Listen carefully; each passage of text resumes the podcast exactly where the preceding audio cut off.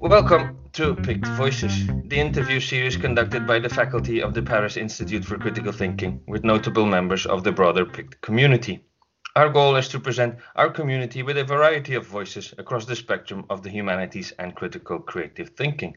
My name is Christoph van Houten, and today it is my honor and pleasure to be joined by Nadine Strossen, Emeritus John Marshall Harlan Second Professor of Law at New York Law School and former President of the American Civil Liberties Union. Hello, Nadine, and welcome. Hello, Christoph. Thank you so much for hosting this conversation. My pleasure. Now, the origins of the, this podcast lies in the decision by some social media platforms to temporarily suspend or even ban the former president of the USA. The decision by these private companies touches on many aspects we will hopefully discuss censorship, free speech, the US's uh, First Amendment, and Europe's different free speech laws. All things you so wonderfully explain, Nadine, in your excellent 2018 book, Hate Why We Should Resist It with Free Speech, Not Censorship, to which you recently added a new epilogue that specifically holds still with how all this applies to social media. But before we get into all of this, to make sure that there are no misunderstandings, could you maybe uh, first explain a little bit the basics of American free speech free speech laws and how these differ from some of the non American ones. Absolutely. And I do teach an entire course on just US free speech law. So I am going to have to engage in radical self censorship, Christoph, uh, to make a very complicated subject very brief. But uh, first of all, most people exaggerate the extent to which US free speech law under the First Amendment to our Constitution uh, absolutely protects free speech. It does not it draws a sensible distinction between when government may restrict speech and for what reasons, and when government may not, and what reasons are impermissible. The United States Supreme Court has summarized all of this by pointing to what it has called the bedrock principle of our free speech jurisprudence, which it calls content neutrality or viewpoint neutrality. Government must remain neutral to the content, the views, the message, the idea of the speech, no matter how despicable or controversial or unpopular that message or viewpoint might be. That is never a justification for censoring it. Rather, government may only restrict speech in the particular circumstances when speech directly causes or threatens certain specific, serious, imminent harm, and the speech restriction is necessary in order to avert that harm. That is often summarized as the emergency principle. And I think this makes great good sense, Christoph, because it it allows government to punish speech when speech causes the most danger, right? When it poses an emergency. On the other hand, it prohibits censorship when censorship is likely to cause the most danger, namely when government is disfavoring certain ideas, viewpoints, or speakers. And how does it how does this differ to many of the non-American uh, speech laws? In in a, mm-hmm. in in a short in maybe in a minute or two I'll try. if that's possible. Um, uh, many, many other countries, including Western European democracies, um, do not insist on that tight and direct causal connection between speech and harm, when, specifically when it comes to so called hate speech, uh, speech that conveys hateful ideas on the basis of identity characteristics such as race, religion, and so forth. Uh, many countries, including France, allow that to be punished specifically because of a disfavored viewpoint or idea. Okay, thanks. Now, let us first turn to and get rid of the elephant in the room, Trump and his banning. Now, if I got it right, and I form my thoughts here reading your book, so if I got it right, and if bad tendency, namely that an expression might lead to causing harm in the future, is no longer the carrying principle for impeding free speech in the US, but that this has thus become, like you just said, the emergency principle, namely that something will need almost immediate co- will immediately cause harm, then basically Trump's banning from social media platforms is totally unafforded. If not even, and here I quote you, it is in violation of fundamental free speech principles under both US and international law. At least, and I think this is something that needs to be said, at least if those social, social media platforms weren't private companies who, who can, because of their own First Amendment rights, decide which voices and messages they will and will not air did I get this right? And if I did, and I just love this types of irony, irony, what can be done? Very hard to answer this one in one minute. Uh, you summarized. No, you have you have more than one minute now. Oh, thank you. You summarized this this situation extremely well, Christoph. That there is no doubt that uh, the U.S. government would not be able to punish speech by Trump, among other things. The U.S. Supreme Court has said speech by public officials or about public officials uh, or other public controversies is the most important and deserves the highest degree of protection not only because freedom of speech protects Trump's right to convey his messages, but also freedom of speech entails the right of the rest of us who choose to to hear those messages, including his opponents who want to hear them so that they can refute them and, and denounce them. So this kind of speech, and the European Court of Human Rights has has agreed with this principle.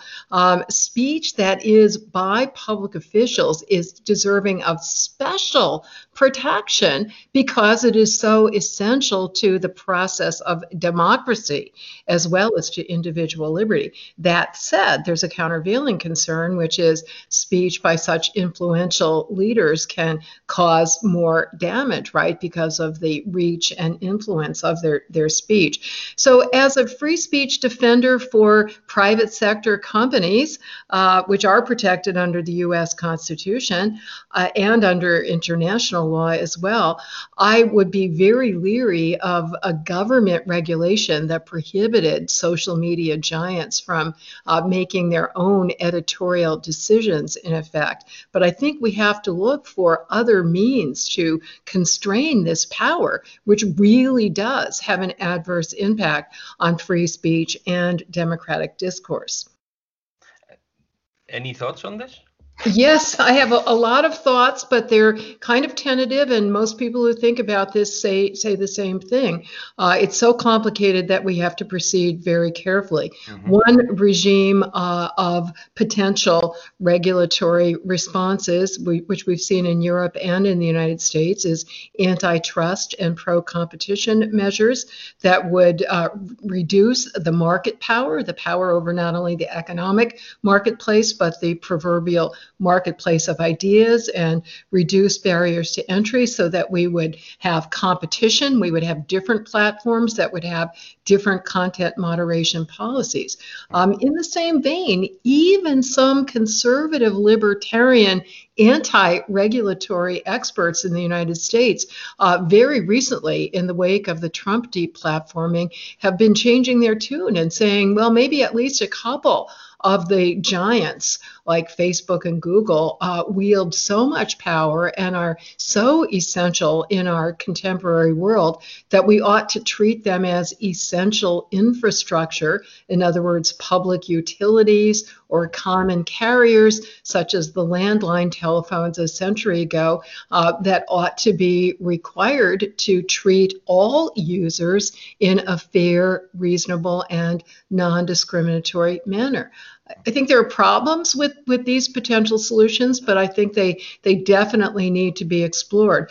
On the procedural level, at the very least, in terms of protecting uh, consumer rights uh, and privacy, I think that it would be completely appropriate to seriously consider requiring much more robust transparency and notice and accountability requirements on the part of these companies. They are very very, very opaque in their using, first of all, in their pervasive surveillance mm. of all of us and using that surveillance to micro target um, the material that we get in ways that we're not even aware of, let alone consent to. Uh, so we are being manipulated rather than exercising freedom of choice, which is the essence of individual liberty, including free speech. Uh, we are being deprived of choices. And so I think regulations to, to deal with these problems and to require uh, informed, meaningful opt in consent before there is any such uh, surveillance or micro targeting would be appropriate regulations. Mm. Okay. Um, to stay one more minute in the glass palace with our elephant. And your, your book offers a substantial number of examples and research based evidence that makes it clear that the type of censoring that took place a couple of weeks ago not only does not work, but even has adverse effects and that the algorithms and bans used by social media to supposedly protect against hate and other abusive forms of speech actually confirm the racist and minority adverse bias. So, what do you think unleashes or unleashed these sudden and very late acts of moral gallantry? Is it pure and probably soon also to backfire politics by these social media platforms, as some more cynical minds have suggested? And if it were politics, then it no longer is a private matter but a public one, and then the ban again should no longer stand solid, as they would again go against the First Amendment. So, what do you think unleashed this this this morality? I partly agree and I partly disagree with your analysis, Christoph. The mm-hmm. fact that there is political pressure uh, that would, for reasons of political ideology, maybe I misunderstood you, uh, because they want to be on the side of Democrats who are now ascending into power, uh, that the social media companies therefore become less compliant with conservatives, including Donald Trump. That's one uh, interpretation that many people have been offering. And I, I thought I heard you offering uh, that potential interpretation. But there's a related sense in which the political pressure really does raise the possibility of a First Amendment issue here. And that is to the extent that these supposedly voluntary actions, kicking off Trump and ramping up their restrictions on disinformation and so forth, to the extent extent those were not really voluntary, but were in reaction to enormous political pressure and veiled threats, and sometimes not so veiled threats from government officials that if you don't do more to take down this kind of speech, we're going to force you to do it mm. through legislation. That means that the government is trying to, uh, if you will, launder its power, its censorial actions by delegating them to private sector entities, much the way has happened in Europe, in Germany, and France. There were efforts to do this. And uh, there was a lot of objection to that. The government can't delegate its lawmaking and censorial power to these private sector companies. So I think there is a potential First Amendment problem there. Yeah. Okay. No, my point was not that they took sides, but that they they they they became um, politicized through morals. So that that was ma- mainly my point. A much more sophisticated point. Thank you. Um, but enough Trump and uh, politics. Now, as the editor of the series in which your latest book appeared, uh, Geoffrey Stone, he called you the devil's advocate. And as that is generally my job here, I think uh, I kind of liked the idea of playing your client for a bit and see if you will defend my cause till the better end.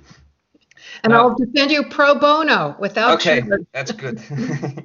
yeah, I, I, would need that, so that's a good thing to know.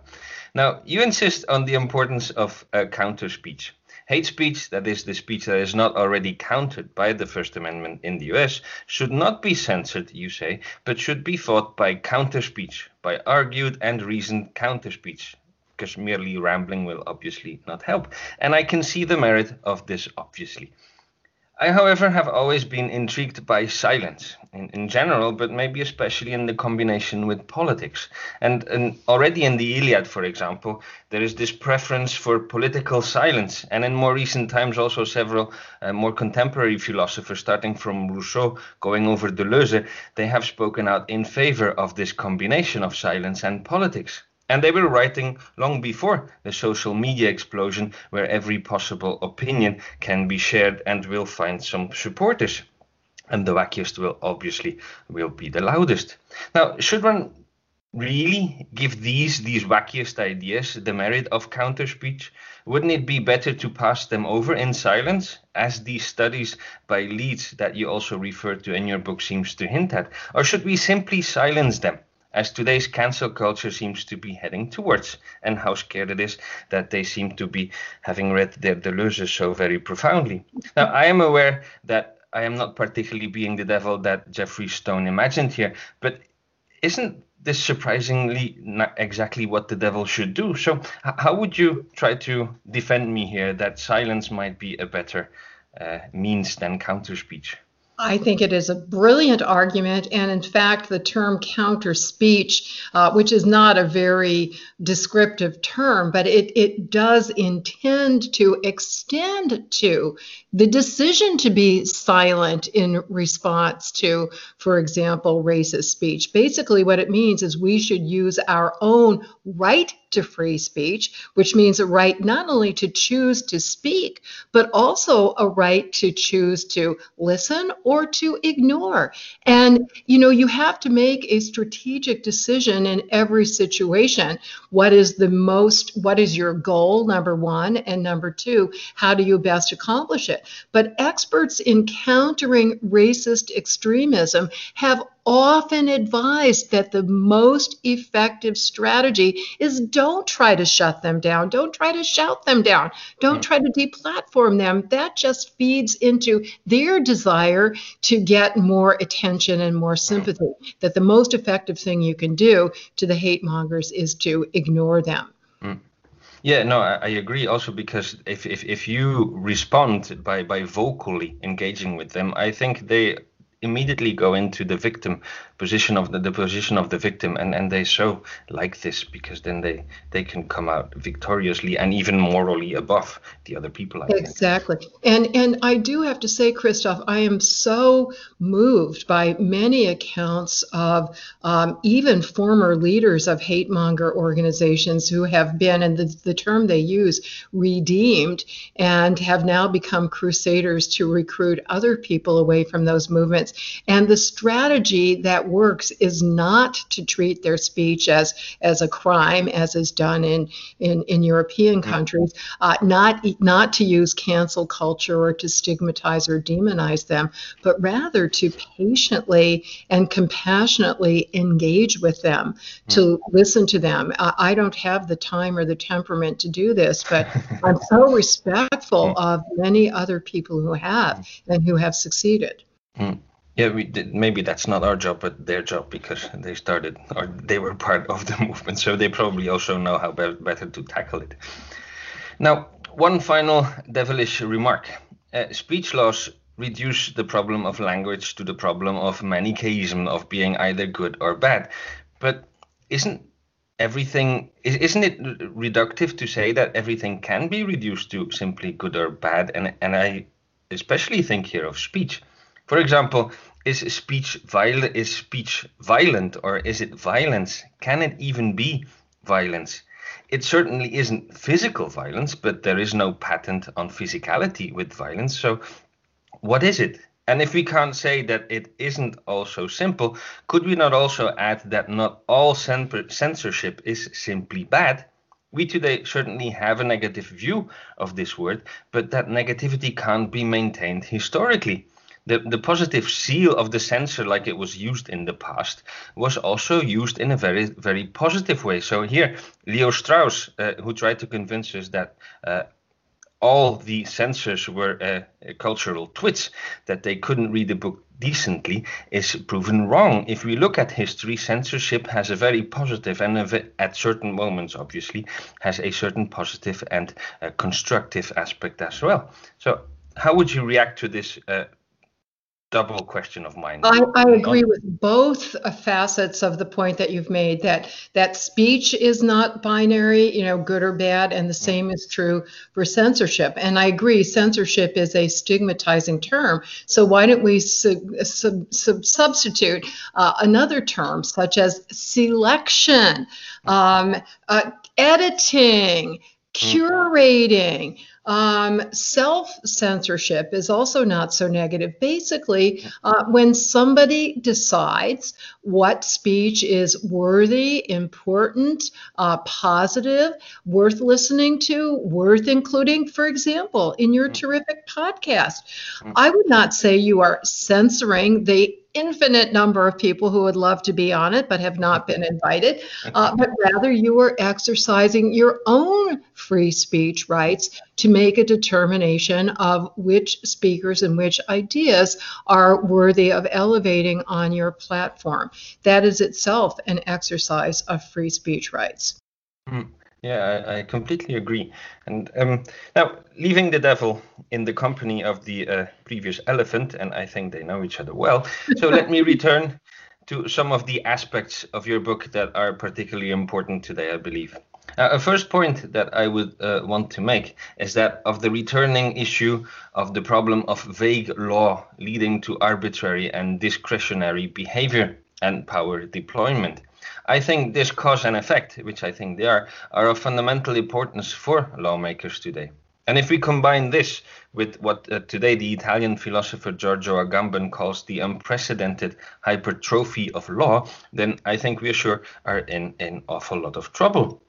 And unfortunately, I think that this has become all too true during this COVID 19 pandemic. I fear we are completely at the mercy of this double problematic today. And I, I, don't have an answer to this problem, and I might even be pushing it towards its end. But it gives a new importance, I think, to the word emergency that has been heard so often today, and that is so connected to free speech. Would you agree here with me, or am I a little bit too dystopian here? No, uh, unfortunately, history confirms exactly what you've said, Christoph. And, and, the framers of the American Constitution recognized that the greatest danger to liberty lies in times of, of actual or perceived danger, especially mm. when it comes from historically when it comes from foreign sources and, and wars. There's no coincidence that in the United States, political rhetoric referred to the war on crime mm-hmm. and the war on terror, and now, you know, the war on COVID to mm-hmm. ramp up the sense of emergency and to make people in, including government officials, willing to grant more concentrated power. So, in the United States, in the COVID emergency, so called, we and it is an emergency, uh, but that has become a rationale for granting enormous power to single officials, the governors of the states and the executive branch of the federal government. We had both Donald Trump and now Joe Biden issuing executive order after after executive order. Uh, bypassing the legislative process entirely. This is very concerning because once emergency powers are put in place, they very rarely disappear. Mm. Yeah, we, we, we've had a number of, of podcasts here and where this topic comes over and over again. And and one of the late, the last ones I had was with Sunetra Gupta, and where I was so surprised and so uh, scared at the same moment that she, she had talked with members of, of the parliament in the UK and where their only problem how they thought they could deal with this pandemic was through the making of laws or better to making of, of decrees as if laws are the only means to engage with the citizenry. How do you think that it's the only means? I i, I presume not to but but I, i'm terrified when i see that laws or decrees are the only means how politicians think that they can act on or act upon or act with their citizenry some humorist, I don't know who it is, I thought it was Mark Twain, it's not, uh, but somebody said, when the only tool that you have is a hammer, then every problem looks becomes like a nail. So here we have legislators. What do they do? They make laws, okay. and and and often the law not only uh, causes adverse impacts in terms of liberty, as we've been talking about, and we haven't talked about privacy and other liberty violations that are entailed in these so-called ongoing emergencies, uh, but also those laws are are are usually ineffective at dealing at the with the underlying problem, and that is why I was so heartened that so many human rights activists in European countries that do censor hate speech are criticizing those laws, saying they're ineffective. I mean, we have to change the underlying attitudes. You don't do that by prosecuting somebody. We have to prosecute those who engage in actual discrimination and discriminatory violence, uh, but there hasn't been enough of that. As you know, uh, discriminatory violence is rampant across European countries. Uh, and, and unfortunately, as we've seen, even pervading um, some military and, and, police units in Germany. Very, very worrisome. Mm. So censoring speech then becomes a distraction. Speech laws become a distraction from more um, constructive but much more difficult educational type approaches. Yeah, I agree. And, and this actually brings me uh, quite uh, uh, easily to, to my next question that again in your book, but not just in your book. I think most uh, decent scholarship done on, on free speech and, and how to tackle it with laws shows over and over again that, for example, the American First Amendment is much which is less restrictive than most European inv- invasive restrictions of speech works much better. And time and again the more invasive approach seems to lose out and especially seems to lose out to the things that it was supposed to protect. How come this message doesn't arrive at those who are making these laws I think because there it's common sense in all countries among human beings, and I'm using air quotes around common sense. oh, if somebody says something hateful, of course that is going to lead to um, to hateful attitudes and actions on the part of listeners, which is very it's kind of a monkey see, monkey do mm. logic, if you will.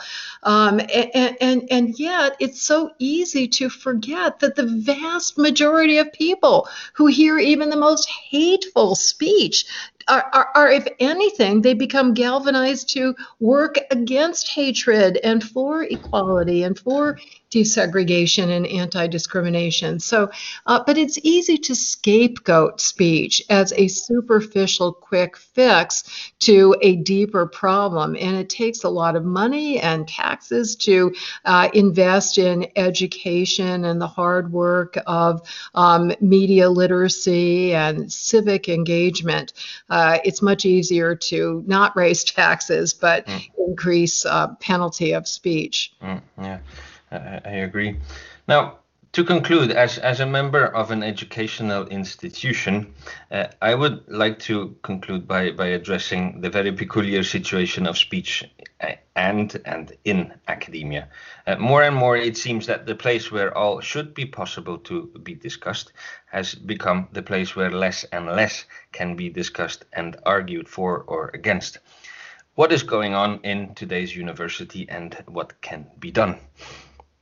It is a very serious problem, and I'm active in an organization that was founded in the United States several years ago to focus on this problem called Heterodox Academy because uh, it, what the trend is for universities to be more and more tilted toward certain political preferences toward the left end of the political spectrum and leading to enormous self censorship on the part of the vast majority of students and faculty members who even fear raising questions or making comments uh, lest they be branded as insufficiently woke and insufficiently mm. anti-racist. And, and yet, public opinion polls show that the vast majority of people uh, do support both equality and free speech. So we have to uh, empower them and give them a sense of self confidence uh, that they should speak out. And there are curricular techniques that are being developed and uh, exercises that are being offered to help introduce that kind of heterodox thinking into the classroom. Let me just say for myself, Christoph, as, a, as an educator, I use what is common in law schools in the United States, the so called Socratic method. There we can throw in Socrates among all the other philosophers. And there, um, students are, expect that they will have to articulate all plausible perspectives on all issues. And, and using another one of your constructs, they're doing it as devil's advocates, right? Mm-hmm. So they don't have to personally identify with those perspectives. They simply have to be able to articulate them. And that serves two goals. Number one, it develops their critical thinking and uh, expands their uh, understanding of different perspectives. And number two, it frees them from the fear that they might be perceived, uh, misperceived as some kind of an ist or some kind of an ob. Mm. Okay, so there is hope, you think? I do. Okay, that's good. That's a, a lovely note to end with. So thank you very much, Nadine. Thanks for this very enlightening and conversation, and let us hope that big tech does not censor us when we go online. As for the listeners, Thanks again for being with us on PICT Voices. My name is Christoph Van Houten, and I hope you will be with us again soon for the following episode. Goodbye and thank you. Thank you, Christoph.